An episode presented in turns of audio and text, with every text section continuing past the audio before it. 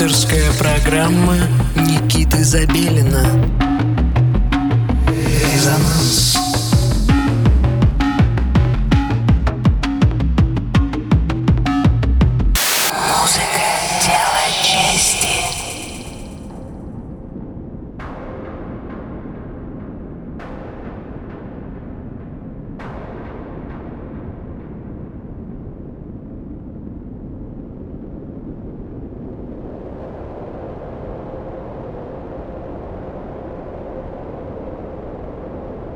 доброго всем субботнего вечера. Вы настроили свои приемники на частоту 89,5 FM эм радио Мегаполис Москва. На часах 11 часов вечера, и я, как всегда, говорю одно и то же каждую неделю.